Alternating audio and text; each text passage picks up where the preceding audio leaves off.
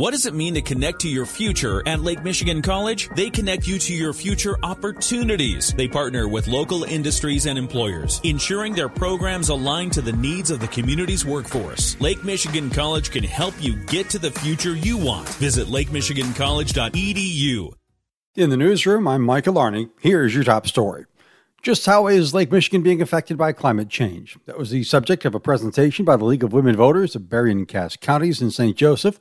League of Women Voters Lake Michigan Region President Elizabeth Guscott Muller says there have always been cycles of high and low water levels in the lake, but the frequency of severe weather is battering the lakeshore. You see along the coastline that people have had to take remedial steps to keep their bluffs, if they live on the coastline, to keep their bluffs from further eroding and falling into the lake. Some folks have experienced lack of beach. The water's a little lower at this point, but those impacts, while they're cyclical, they seem to have been exacerbated. She says communities like South Haven having to take steps to prepare for things like flooding, noting wastewater treatment plant has had spills of partially treated water in 2017, 2019, and 2021. She says the city has sought money for strong pumps to respond.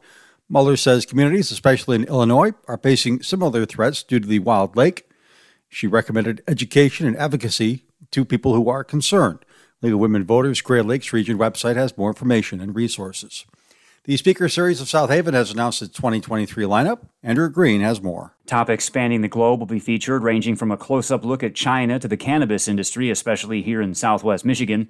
Other presentations will look at the growth of autocracy in the world and an examination of healthcare reforms in the United States. The series begins on Thursday, May 4th, when Dr. Ann Lin, Associate Professor of Public Policy with the University of Michigan, presents The World According to Xi Should the U.S. Fear China's Rise?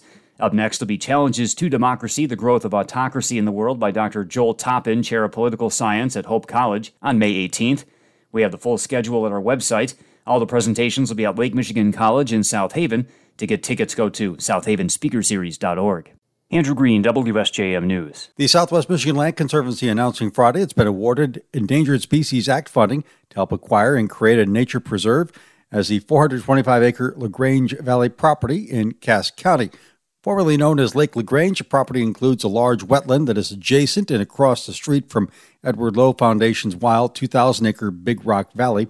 Cass County Conservation Officer Nick Young says the project will help the fishery of Dowagiac Creek as well as a nesting pair of bald eagles. The project will not only help conserve a critical piece of nature along with the rare species living there, but it will raise awareness and understanding of this area's rare native species and ecosystems. It's a rare opportunity to be able to conserve an environmentally important property this size, and it's right in our backyard. $250,000 is still needed to match the grant money. The Conservancy is launching a fundraising campaign this summer. They intend to purchase the land this fall.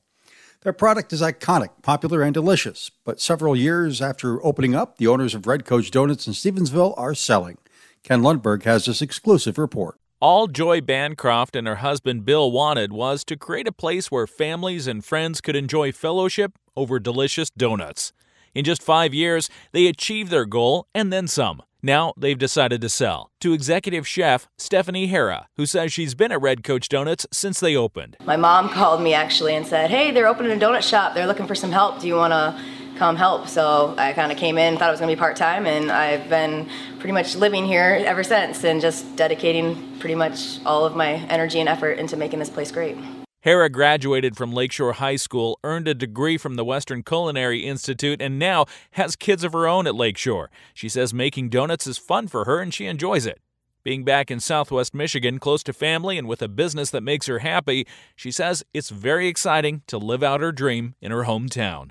For the full story and video interview, check out moodyonthemarket.com. Ken Lundberg, WSJM News. The Great Lakes shipping season will start this coming Saturday when the U.S. Army Corps of Engineers reopens the Poe Lock. Soo Lock's operations manager, Leanne Rokigam, tells us the locks close January 16th for 10 weeks of heavy maintenance. Our office has roughly about 140 employees, and that is quite the team. It includes a lot of skilled trades, electricians, mechanics, structural iron workers, a lot of engineers on site. The Soo Locks and Sault Ste. Marie enable ships to travel between Lake Superior and Lower Great Lakes.